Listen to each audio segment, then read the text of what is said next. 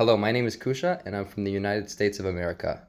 And I like to call myself an artist, a struggling one, a talented one, a sexy one, a mysterious one, an annoying one, and a person trying to figure things out in life.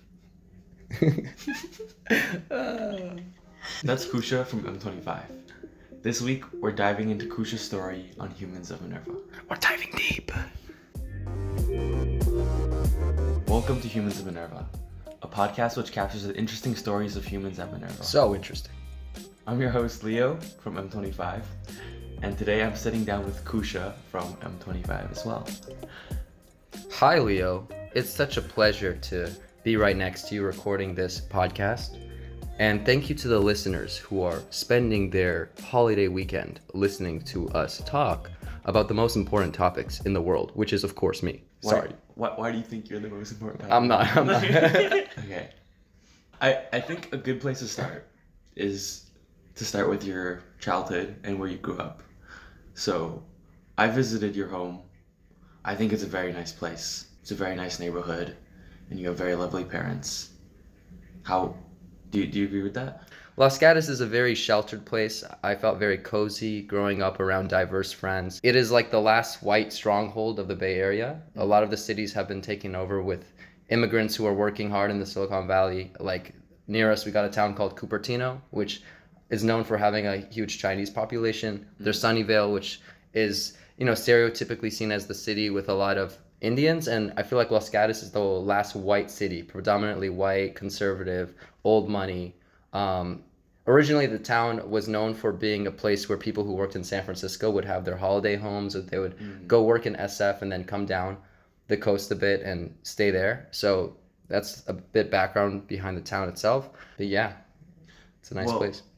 I think something interesting is like the Netflix headquarters is what like a five minute walk from where you live. Yeah, it, it's very close. Um, and I feel like when I moved into the house that my family's currently living and it really like settled in. Like this is Silicon Valley. This is the Bay Area. Like Well, something else interesting is so you said it's one of the last stronghold uh, white neighborhoods, but you're originally from, or your parents are from Iran. yeah, exactly. So my parents they grew up, and everything about their life is about the Iranian culture, Persian heritage, and they brought that with them to the U.S. And I feel like you know if you were to ask me who I am, where I'm from, what my ethnicity is, like that is not the most simple answer. I would just say, you know, American, mm-hmm. where it benefits me. But, you know, I really feel aligned with my Persian identity. And I feel like my parents are not the only parents, people from Iran who've come to the Bay Area, settled down, and basically created a diaspora, like a community where we feel safe and we hang out with people like us speaking the same language, highly educated folks who all came under the same notion of the American dream and all that. Right. Do you believe in the American dream? I felt like as a kid, I did more than I do now, just because there was a you know period where I was really into entrepreneurship, and I like to think that that mindset of willing something into existence and being responsible for it, and like contributing to the capital environment and basically working, hustling, it's all going through a better cause. It- You can there's endless things that can come with that, Yeah. but now I feel like it's much more difficult than what people said, and things are different now. Opportunities are more saturated, and it's not. We, we're not currently living in the same world that had my parents come to the U.S. Now things are much more expensive. You know, politically things are different with visas. I, I don't know the details, but it's just a different time now. So it's hard to say if the American dream is a thing. I, I think for people outside the U.S. I, I do think there are set limits on who you can be, how far you can go, unless you're willing to, you know, work exceedingly hard or you know luck or other factors. Yeah. So you know when you're a child, and I mean, life is sort of simpler, and there's just things that you love doing. Yeah. What's one thing you did as a child that was just like you just like you do do it for hours and you don't care about anything else? Sure, yeah. Um, growing up, you know, I my parents, I'll give them big credit for this. They really wanted to keep me and my brother busy. So what they did is they would sign us up for art classes, taekwondo, uh, and I feel like within that structure, what I enjoyed most was like self-expression through art. I would, I would paint. There was a good period, eight nine years, where I played piano. Piano was part of my um, daily schedule as a kid, as well as I really loved football, soccer, Oh. for depends where you're from. you know, sorry guys, I'm American. I was also very into sports until like, you know, high school where I had to make a decision like, is this something I want to take to the next level or put my whole life into? Right. You know. But yeah, my answer to your question would be art. Now that I, I paint and I'm more in touch with my artistic sort of side, but in Uh-huh. reality, it was like it was a wide range of things. Like I, Yeah, I think the person you are now, I'll say that you're not the biggest fan of authority and of like the norms that are in society as a whole and within the community. sure, Yeah. yeah, Do you, do you think you always had that as like even as a child like would you definitely, do things that your teachers would just hate and like yeah. rebel? Yeah. Yeah, the, my, my first memory of doing something, you know, rebellious was I, I, I created a new term in first grade. Uh-huh. Um, it's hairy bikini. I started pointing to like girls in our class and would like say hairy bikini. Yeah. And my teacher would get really mad. Her name was like Miss Holbrook. Shout out Miss Holbrook. But yeah, I, I was always, you know, on edge. There there always seemed to be something like I don't know what to call it, like anger or I I had to just use my energy on something. So Mm. as a kid, like my mom signed me up for taekwondo. So I was always I was learning how to fight. Yeah. I was finding a way to like put my energy out and figure out like how to go against like I want to say authority at that point because what, what is a kid gonna do you know but I, I think in high school I started realizing I was a bit different um, because I didn't like being told what to do Yeah. especially if I can create like a like an argument in my head that makes sense to me but not to other people. I'm like i'm just going to do what i think is right or Right. what i can rationalize. Not not just because some authority that someone says is valuable or we should listen to them. Like that's not enough of a reason for me to behave. I think one reason why i went even more like this became a part of my personality is because i feel like i see other people who aren't quite acting like themselves. They're accepting Mm. things or they're conforming to certain dynamics that i feel like knowing them as a person they wouldn't do if they just knew that there was more to self-expression and there's more to you can stand up for yourself. Yeah. you can rebel. You can be whoever you want to be. You know i feel like by seeing my peers limiting themselves mentally like it started with humor. You know i would always be the guy to take humor to the next level sometimes at the expense of other people sometimes just to push the bounds of irony. But i realized like starting with humor and just what we are allowed to say my friends the people i'd respect and who i would you know want to learn things from are it's as if there's a buffer on what they can say and Yeah. how they're trying to present their ideas in their mind to me. And I felt like, is there something wrong generally with people and with the way society is structured, or is it just me? Am I the problem? But I I don't think I'm alone, you know, in seeing it this way. I, I just always felt like Mm. people are not supposed to be. Maybe they're like supposed to be animalistic, or they're supposed to be a little more individualistic in certain scenarios where people just want to tell everyone what to do, how to act, and basically keep it simple. Like I don't like that simplicity when I feel like people can be complex and should be proud of their individual complexity. Yeah. So so it feels like to sum summarize that, it's like you want to be free and you want to be who you are that like from your heart. Yes. And and you think other people and everyone should be like this too. That's where it gets tricky. Yeah? Because once again, with my same argument, who am I to tell others? Now I think I'm the God Right. authority that you should be like this. Because sometimes structure is nice. Yeah. Sometimes it's nice for people to tell you what to do so you know the rules to play by. Yes. I think that for a period of my life, I wasn't being myself. Mm-hmm. Maybe I would say early high school or, or whatever. And overcoming a lot of insecurities and stuff put me in a place where I felt like I was myself. And then I was like, wow, it's a big aha moment. Re- and everything clicked. It felt like there is this lack of authenticity and lack of creative creativity just in people's existence and mere presence. Mm-hmm. There's something missing. Like people are being silent when they should be loud. They're not standing up for themselves. They're letting people walk over them. Mm-hmm. And they they want to just see things two dimensionally when it, life could be more fun if they saw the third dimension, you know, Yeah. if they saw it a different way, if they're willing to entertain a more creative way of seeing things, I guess. So so I don't know a lot about Persian culture, Sure. but this idea of being like it's very individual individualistic thought, I think. And I don't know how that contrasts with what your parents taught you and that like Mm-hmm. Persian heritage. Yeah, I, I, can't speak for all Persians, or, or, or I don't know whether I, I would like to think. I I recently went to Iran, and I I felt that it was a collectivist culture that generally everyone wants to see a better you know situation in the country and that down to the culture down to the root of what these people had in common they, they thought together they were collective Mm. i feel like us if anything is where people no matter what culture they come from they diverge and they want to create their own path Mhm. and i feel like growing up if anything it was my parents by taking me and my brother like every week to persian parties and family gatherings and cultural events it felt like this was the access the the portal to the collective mindset and then in school when i'm grinding hard when i'm preparing for college apps when i'm Mm. you know i started gaining interest in cryptocurrency and i wanted to make a name for myself and now as an artist as a person establishing a personal brand it's all about how can i construct me within the context of me and who i want to be rather than me and the people like i feel like i'm now i'm more than ever i'm detached from a collective cause it's like me Mm. almost against the world Yeah. in in trying to forge a path or do something unique or just be loud you know? Um, there's not a huge cause or culture behind me right now. Uh, maybe maybe that'll change. I, I can't say if that's based on like what I, if because of what i do or because of me being so far from home constantly with minerva. Yeah. but i definitely think childhood was a good time where i got to be okay with who i was based on my persian heritage and, and appreciate it and really create genuine relationships and feel that energy from other people. But I feel like now, um, a lot of it's in the past. You know, I'm far from home. I'm far from my parents, um, and it feels like, especially when I I talk to Minervans, it's like we're all winning and struggling and trying to figure this shit out, right? Yeah. And there's going behind a collective cause right now isn't in our best interest when we're trying to get a job. But I feel like a lot of us are do think for ourselves out of not because uh, we want to, but also because of necessity. Like it's survival. Yeah.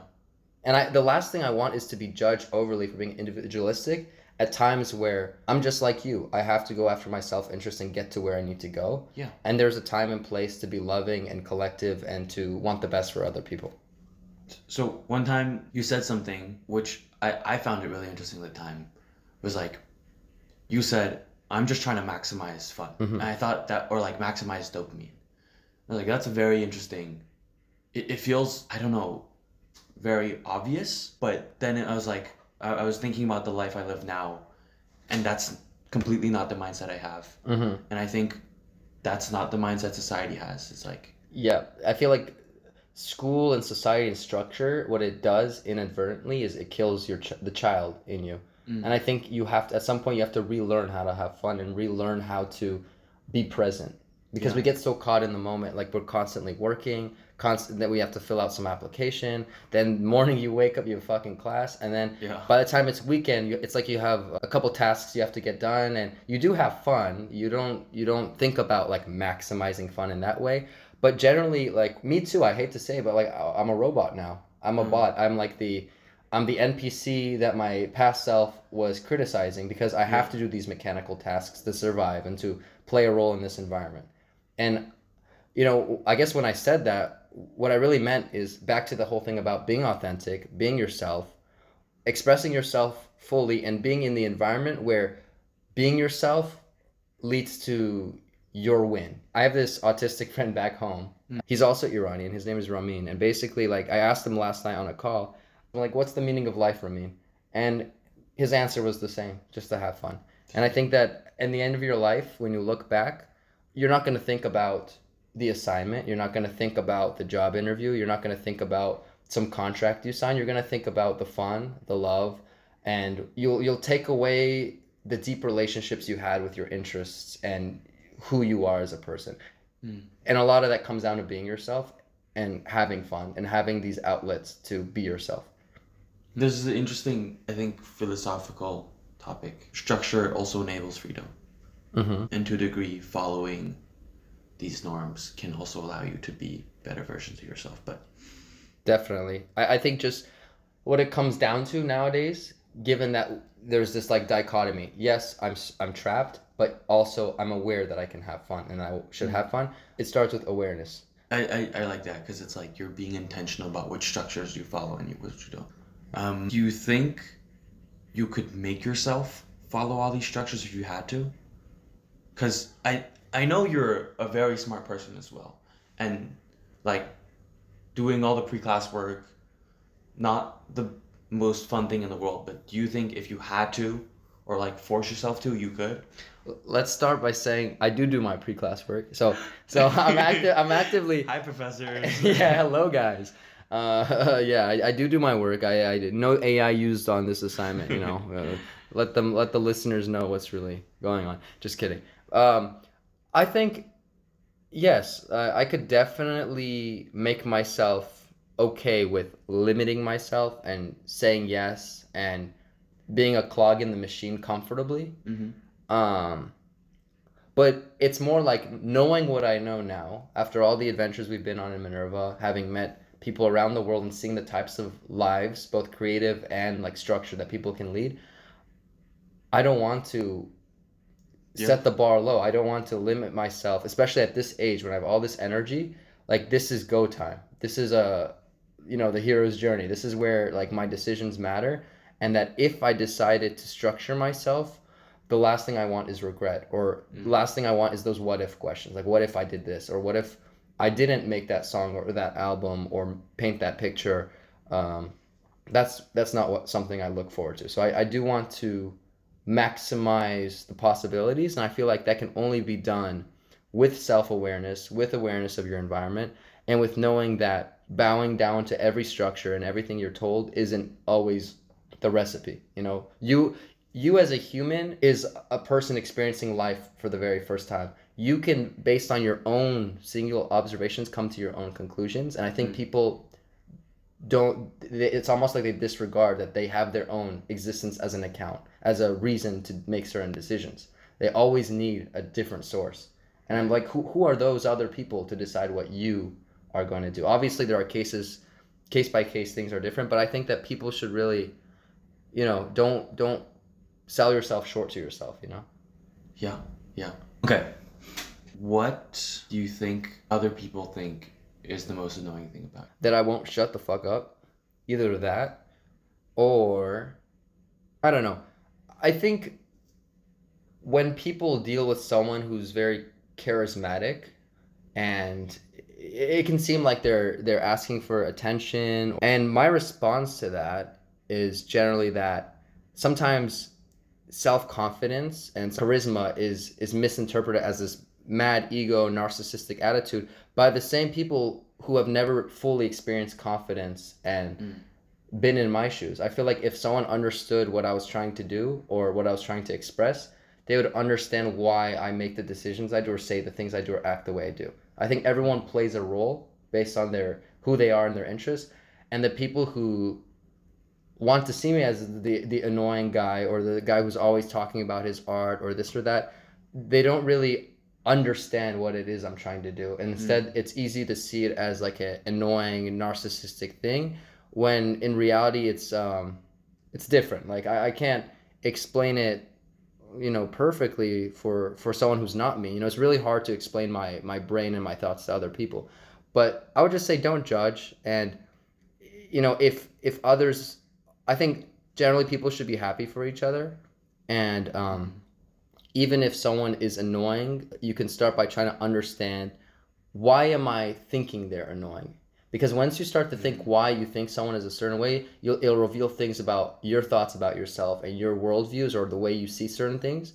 That suddenly it's like, aha, maybe, maybe he's not the problem. Maybe it's it's my filter. Or maybe whatever. Maybe I'm looking into this too much. But generally, I, I can totally see why someone would think I'm annoying and this or that. And I would say, yeah, I, guess I'm proud of it. You know, it's who I am. And um, if I wasn't this way, once again, I, I would be unhappy with myself.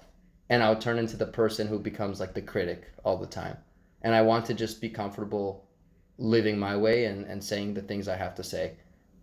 Okay. Let's talk about your art. And you consider yourself an artist. I do. I think other people hopefully do as well, and I hope my mom does. You know, shout out my mom. Um, yeah, I, I would call myself an artist, painter. So what, what so you do painting and you do music? Yes, Those are the two main categories. those are the two main characters. But like I said earlier, let's not limit ourselves. Um, depending on where life goes, I would love to take literature more seriously and really express myself in detail through writing and creative writing.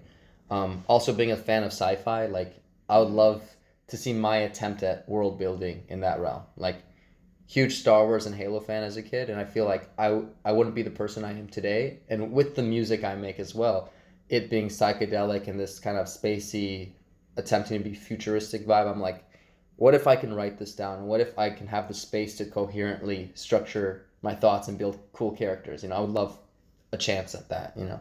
Mm. So then, what do you think is the overarching characteristic of your of your art? So the common denominator. Yeah. What keeps it going? what What is it? what makes it Koosha Azim? What's the force? Sure. So, what makes it Koosha Azim is a rejection of rules, and I'll Mhm. explain what what that means in the work itself.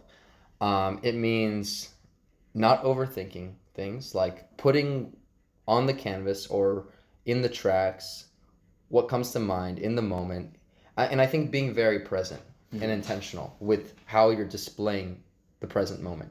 I feel like whenever I'm creating any work of art, it, it really is a product of both the zeitgeist, the world we live in, the words that are spoken, as well as what's going through my head. And like Mm. with relationships, with friendships, with family, like with the with the trees and squirrels and dogs and whatever whatever I see in the day. I typically freestyle my songs. I don't write it down at the start.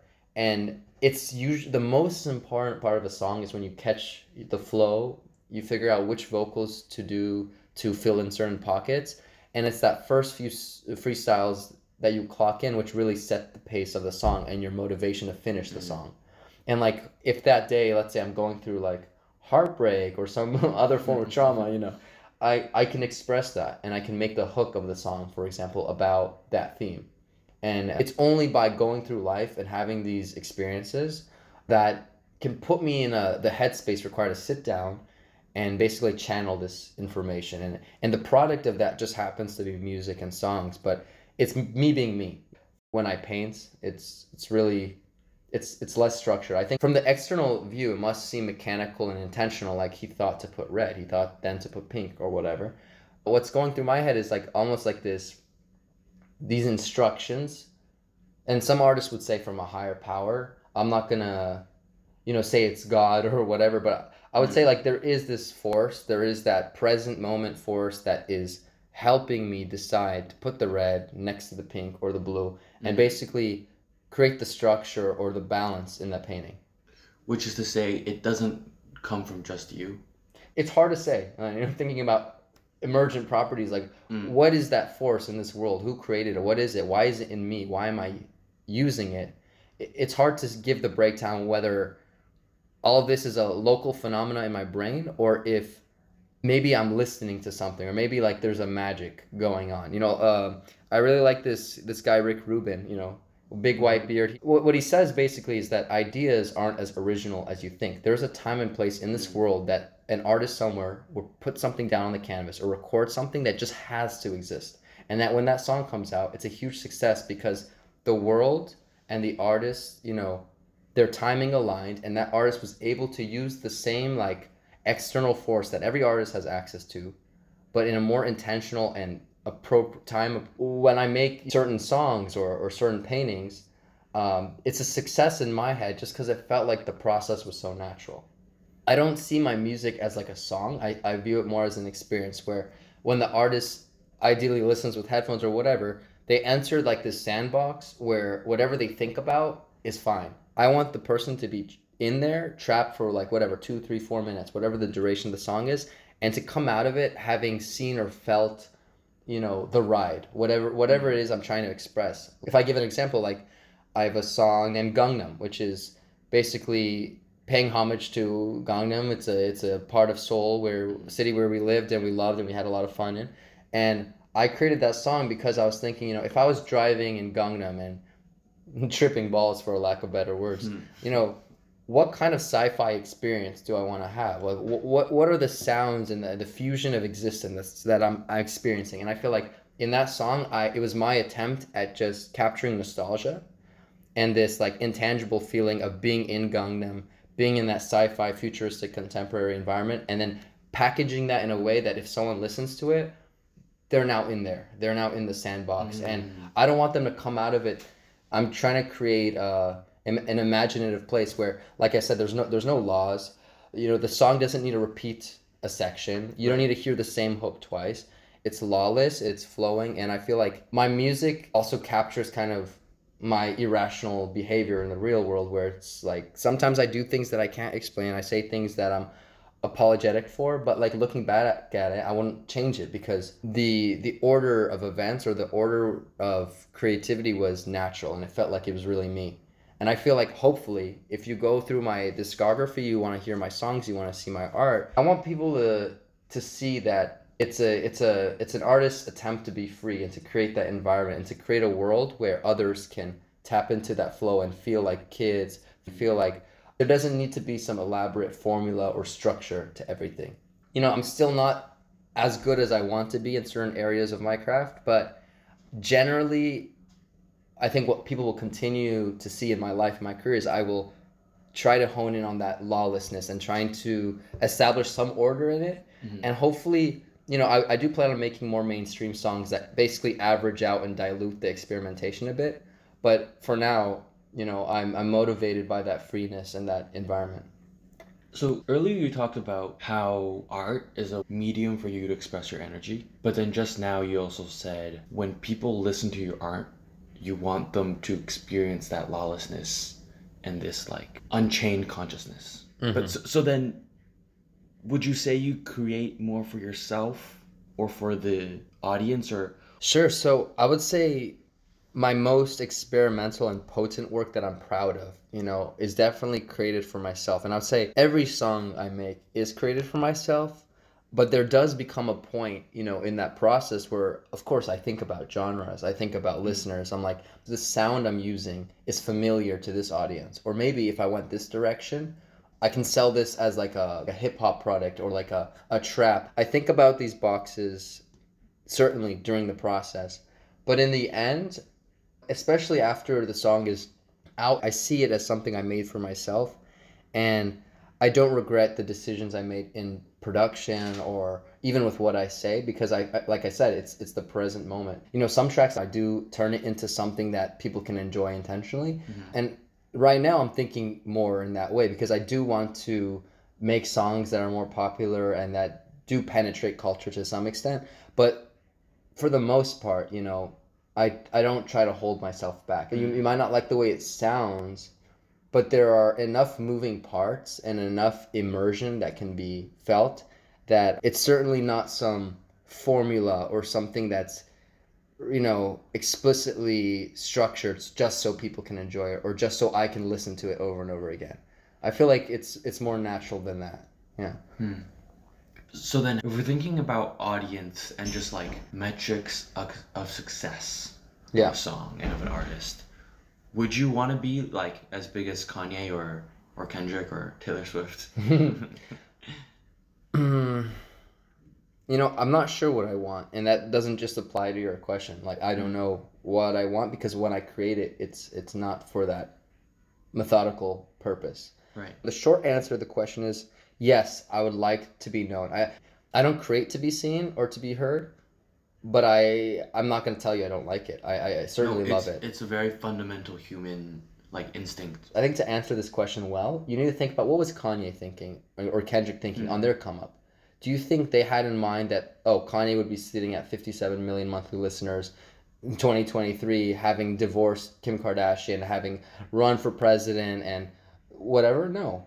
So I I- I will create for me for as long as I can and at some point I will, you know, conform and make that something more socially acceptable and more commercial. Mm-hmm. And I'd like to think that that can reach people. I'd like to think that the way I do it and the what I bring to the table is something that can be appreciated. You know, if, if I put a song out there, I, I would love to see what people think, whether it's good or bad, because it's interacting with culture. At that point, when it's out there, it's a product on its own. It's like a node in a network external of me. It's playing in that mm-hmm. Spotify algorithm, it's playing on Instagram.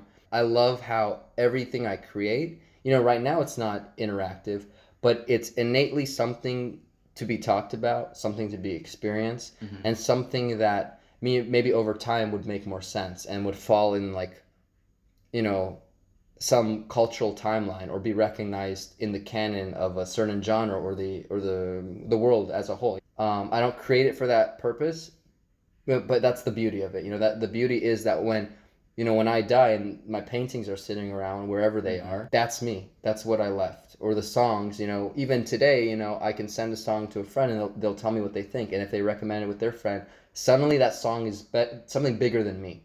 Mm-hmm. It's something that's on its own. It, it works its way right. around to whoever wants to give it a chance or you know give it their attention. Are you satisfied with that about art? What are you working on now? I am releasing an album soon, and it's an album that I practically finished a year or two ago. I was working on it mostly after the Seoul semester, so after freshman year of college.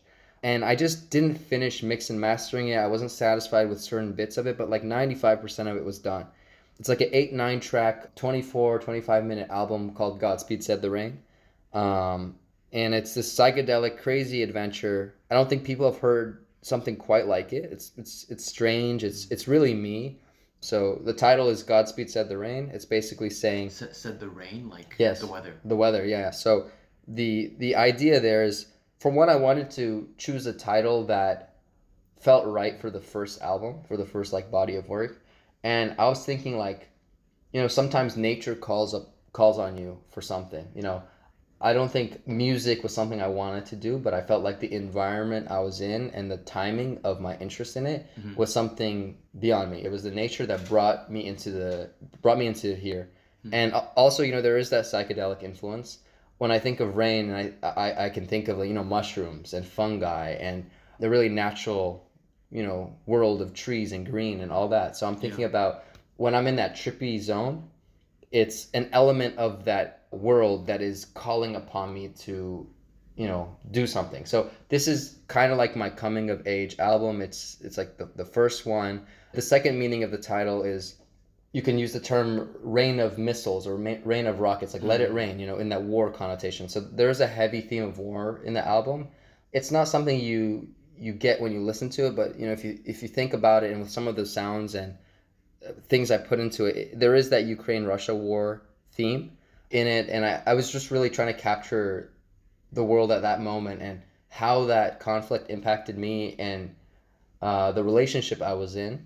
And I feel like I'm proud of this work. You know, now when I listen to it, I enjoy the songs, but it feels like, you know, 19 year old Koosha. So I really mm. want to get this out this year to really put the chapter, put the past behind me, and go forward with the more like uh, you know a different sound. I would say. So I, there is a lot of music on the way. I do plan on releasing this album by the end of the year, getting it done, and then uh, we'll go from there. I, I guess at some point I'll just be working on making songs to like get people excited. I do want to make like rage and club music something that people can dance to and really like bring out their raw energy. You know, not just create the trippy environment, but create something that's both trippy, immersive, but also like that they can get behind, like people's anthem. I, I think that's like a mission. It's mm. to create an anthem for people, something that people can listen to and like like yeah. lose control of themselves. And then that really becomes something bigger than yourself. And that's the goal, yes. So we'll see what happens, but um, stay tuned, I guess. stay tuned.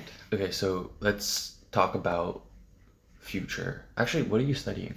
Sure. So I'm studying social sciences, probably economics and society as a major. Academically, my head is generally in the direction of social sciences, looking at people, looking at the movement of money, states. I'm fascinated by people.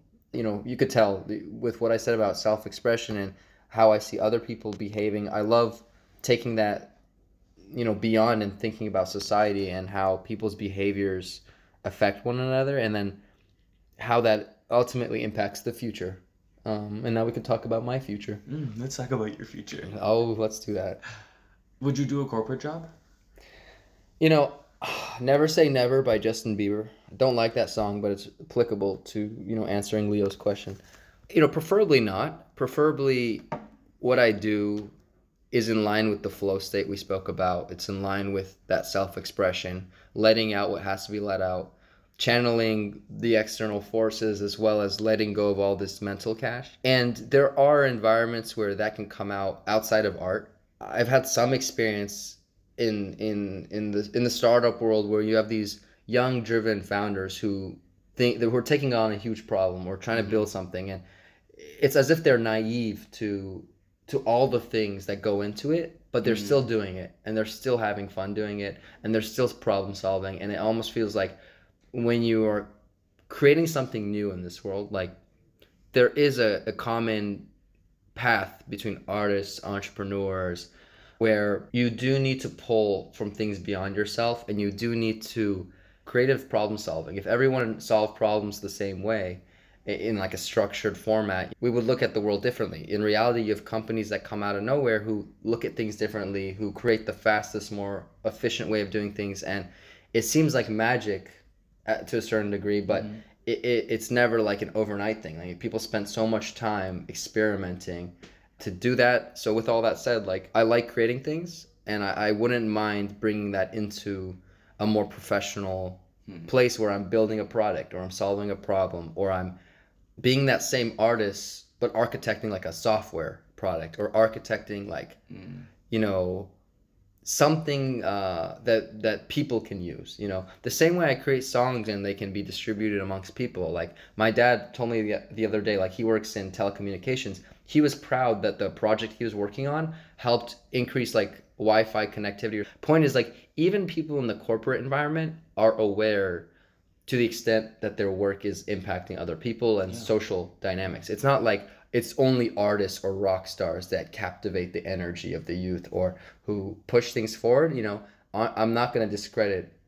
entrepreneurs, technical people who, you know, help us live in a more advanced society. I like to say we're living in a more comfortable place and we are able to be creative and open minded because we don't have a lot of the hardships and constraints that a non advanced world, one with less innovation, less rules, would have.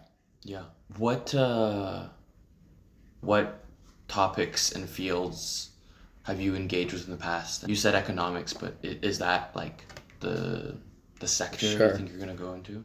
Yeah, so so in high school, for better or for worse, I was really into cryptocurrency for a while, and like, I thought it was like rocket science when I first heard about it. Looking at it now, I, I laugh. I, I think it's much of it is silly and blown out of proportion in terms of how it's seen as some groundbreaking technology or something that's mm-hmm. actually uplifting people's lives.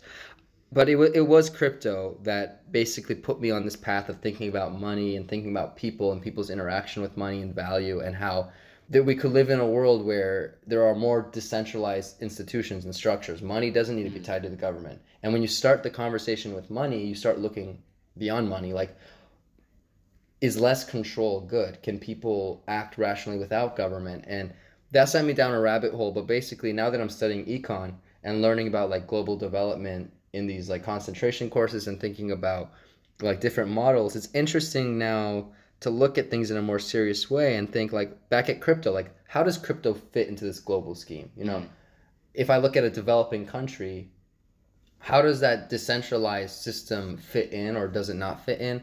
Basically, econ gives me the tools to see the world in a more organized way, I would say, because I am curious about the world. I just needed the vocabulary and the hmm. the, the I guess the forum to understand it better and to have Yeah. conversations about it. That's interesting because it's like this structure is allowing you to see more and be more, you know. Definitely. Yes. Yes, I, and that's why, like, you know, in high school as well, I would say college is a scam. These degrees are bullshit. But now that I think about it, having done it, being in a classroom and putting yourself in the position of someone who's learning and trying to really engage with the material is a is a good thing. Not only does it put you in your place as someone who has to listen to authority and to the, the textbook, the, the the norm, but it um it's very important to know what other people are thinking. There are bunch of people around the world who learn the same thing. So even if I am we're thinking outside the system constantly, I need to understand the common language. I need to understand what to counter my arguments with or understand the other side if I decided to be a contrarian, hmm. like I do in art. As an artist, I'm a contrarian. As an economist or as a social scientist, I need to be much more aware of the line between where my creativity kind of becomes a threat more than a logical thinking, you know? Because there, there, there needs to be some rationale and logic when thinking about systems and the world. It isn't that creative playground that I'm limiting to my consciousness or what I'm trying to create in my art. Those are two distinct things, but I do have appreciation, I guess, for for the study of not just econ, but really I, I like seeing um, uh, you know classmates really interested in an academic field because it, it tells me that they are curious i like seeing people really invested in furthering their knowledge and i think that at some point i was criticizing the way they were doing it but now i understand it better mm. i think you can learn a lot on your own in the real world like i we were just outside at the Milei protest right now as we speak it's the argentinian election apparently the polls will be out in five minutes but I oh, learned right. I, I learned something. It was entertaining. And I can take this thing outside the classroom and combine it with the you know the more predictable structured knowledge and come out with my own findings and um, yeah increase my appreciation for both the art and the the science of of any field mm, are you scared for the future of like is there like a dream role that you think you want to be in or? sure so as a child, my dream was to be a painter and to design Lego sets. And that's a very simple, cute dream. I'm halfway there.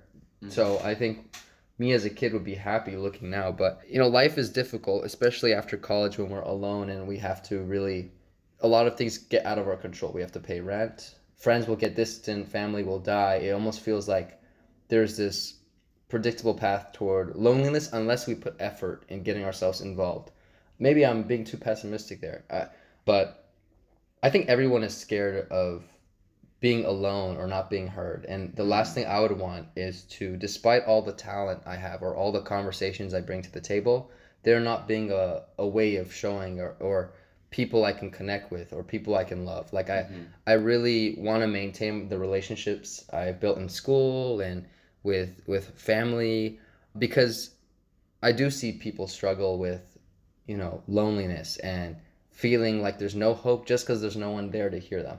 Mm-hmm. And I, I feel like I need to make an intentional effort to work hard just so that I can, you know, be in the right position to have as many doors open, to stay active, to be around cool people, to be around the coolest people. You know, like as an artist, one thing that's my dream is, you know, hopefully I get to a stage where I can have conversations with some of these idols. I would also fear not having those conversations. I would fear that if if I'm not able to put all my effort or all my mind in my talents or what I'm supposed to do, I will I will settle for less. I will, you know, I, I want to be having great conversations. I want to be stimulated. I want to see the world. I want to experience it all. And I think that it's very important that I I have this fear of the mm-hmm. future and use it to make better decisions or to maximize my potential now. I should consider my childhood self like he wanted to be a painter. He wanted to design Legos. You know, I'm not going to limit myself to that, but like I can appreciate that I'm painting. I can appreciate that I, I re-engage with this inner child. And I can mm-hmm. think that, you know, maybe in the future I do do something in software or I do, you know, maybe it doesn't work out. It's just that ability to adapt and be aware of things and to seek out the best for myself and trust that vision, which will inevitably, hopefully, you know, get me to the, where I want to go. Mm. The best thing one can do is trust themselves. And um, if you don't trust yourself, well, really, your fate is in the hands of other people. What's one of the best decisions you think you've made? Well, obviously, attending Minerva University, like, duh. But other than that, like, there was a path that I went on that put me where I am now. And you know, even in high school, I spent the last two years of high school in a middle college program. Basically, I was taking courses in community college, and that was like the first time I the alternate path in education. And I think that set me up mentally to also go on the whole Minerva journey. And I think that it was me being open minded and being comfortable with doing what other people were not doing. You know, I had friends who stayed in high school who wanted to stay in California, who wanted to have that more safe, predictable, you know, still great path. But I don't know if I felt like there was something different for me or if it was because of my decision making. It's it's hard to to see what the real intention was. Like I can't give myself full credit for the decisions I made. Mm. But I think in recent history going to Minerva and signing myself up for all this uncertainty and adventure and like the unknown has really been a fulfilling experience and I you know, it's it's much of what got me motivated to make a lot of music. You know, when we first moved to Seoul, that was when I really started to to think about music and to make more songs. And um, as I've continued to go around uh, these cities and these worlds and these people, my appreciation for life and existence only increases. And I have to like thank Minerva for that. I have to thank my family for, you know, raising me in a way that I'm able to see it this way and to make those decisions. And I give them a lot of credit for staying open minded and for not enforcing too much. You know, my mom was a bit of a tiger mom. She wanted to make sure my grades were good, but just seeing that, you know, I had that 4.0 in high school, she would let me go out on the weekends. She would let me mess around. Yeah. It was very important that I had the academics right to to give so I was I had to sacrifice for the structure to get away with all the BS, all the fun. Hmm. Now that now that I'm saying it, it makes a lot of sense. Like I always have to feel productive and feel like I'm doing something right in the structured environment to give myself the freedom and the the I guess the privilege to fully go crazy outside of that. So even today, you know, it's important for me to do pre-class work. It's important for me to submit my resume to places for next summer. It's important for me to, you know, work on this. I just started a Coursera course on like econ models. Like it's so random. I want to learn about networks to more degree. Um, it's important for me to make progress, like incremental pros- progress in all these structured, silly, like nerdy things, so that when I go outside, I, I say that silly phrase, or when I mm-hmm. I go hang out with the boys and we do some what boys do, you know, like there needs to be that balance, and I like to take it to the extremes. I take the fun part more to the extremes than I do the you know academic structure side, but thinking back, you know, really, I think it was ingrained in me. Like I have to check a few boxes before I can forget that the boxes exist. Yeah. Like one enables the other in a way. Sure does. Yeah. Yeah. Okay, let's do the fast fire round of questions. So just a, a word or a sentence. Go for it. Well, who are your three greatest musical idols? Mm-hmm. Sure.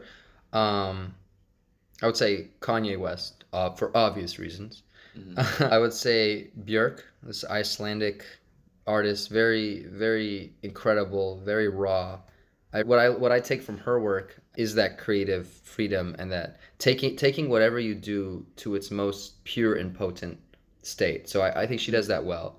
What Kanye does really well is he's able to create sounds that are both present and futuristic and he's able to speak to people in a way that a lot of artists can't like mm-hmm. there's this grounded realness to what he brings and i feel like his music is very important to him for the same reasons like why it's important for me to let it out i, I see him letting it out Yeah. in every one of his songs like it's Yeah. really when you hear a kanye song th- there is an intangible element of his DNA and his ego and his purpose and mission in his work. So Mm. that's something I take away. It's that confidence and that that realness in Kanye's work, and then in Björk, like I said, it's that raw, potent, creative expression. Yeah, okay. So, guys, by the way, this was supposed to be fast fire. It turned into like a forest fire. My bad, If you were a fruit, what fruit would you be? bro. Probably like a, I don't know. Like definitely not an apple. But that's the thing. Apple was the first thing that came to my Yeah. head. But then I'm like, bro, I'm trying not to be basic this whole podcast. So like, if I said pod, like, if I said Apple, like, but at the same time, like, maybe I am an Apple. Maybe we're all apples. Maybe, okay. Yeah, I I, I- I would say Apple. Um, one word to end the podcast to describe who you are. Ooh, my answer is not ooh. By the way, Okay. let me think. that could be it. you know, honestly, like I said earlier, I talk a lot. Let's just end it with a nice goodbye. Thank you for listening. We really appreciate your presence. Sounds good. And we appreciate you talking, Koosha. Thank you. It's Yes. always a pleasure, Leo. Always a pleasure. Be sure to subscribe to this podcast and automatically get notified about new episodes on Spotify, Apple, and Google Podcasts. Follow us on Instagram at humansofminerva.podcast for all the latest updates and announcements. And finally, special thanks to Hilary Tang for editing this episode. Thanks for listening to Humans of Minerva.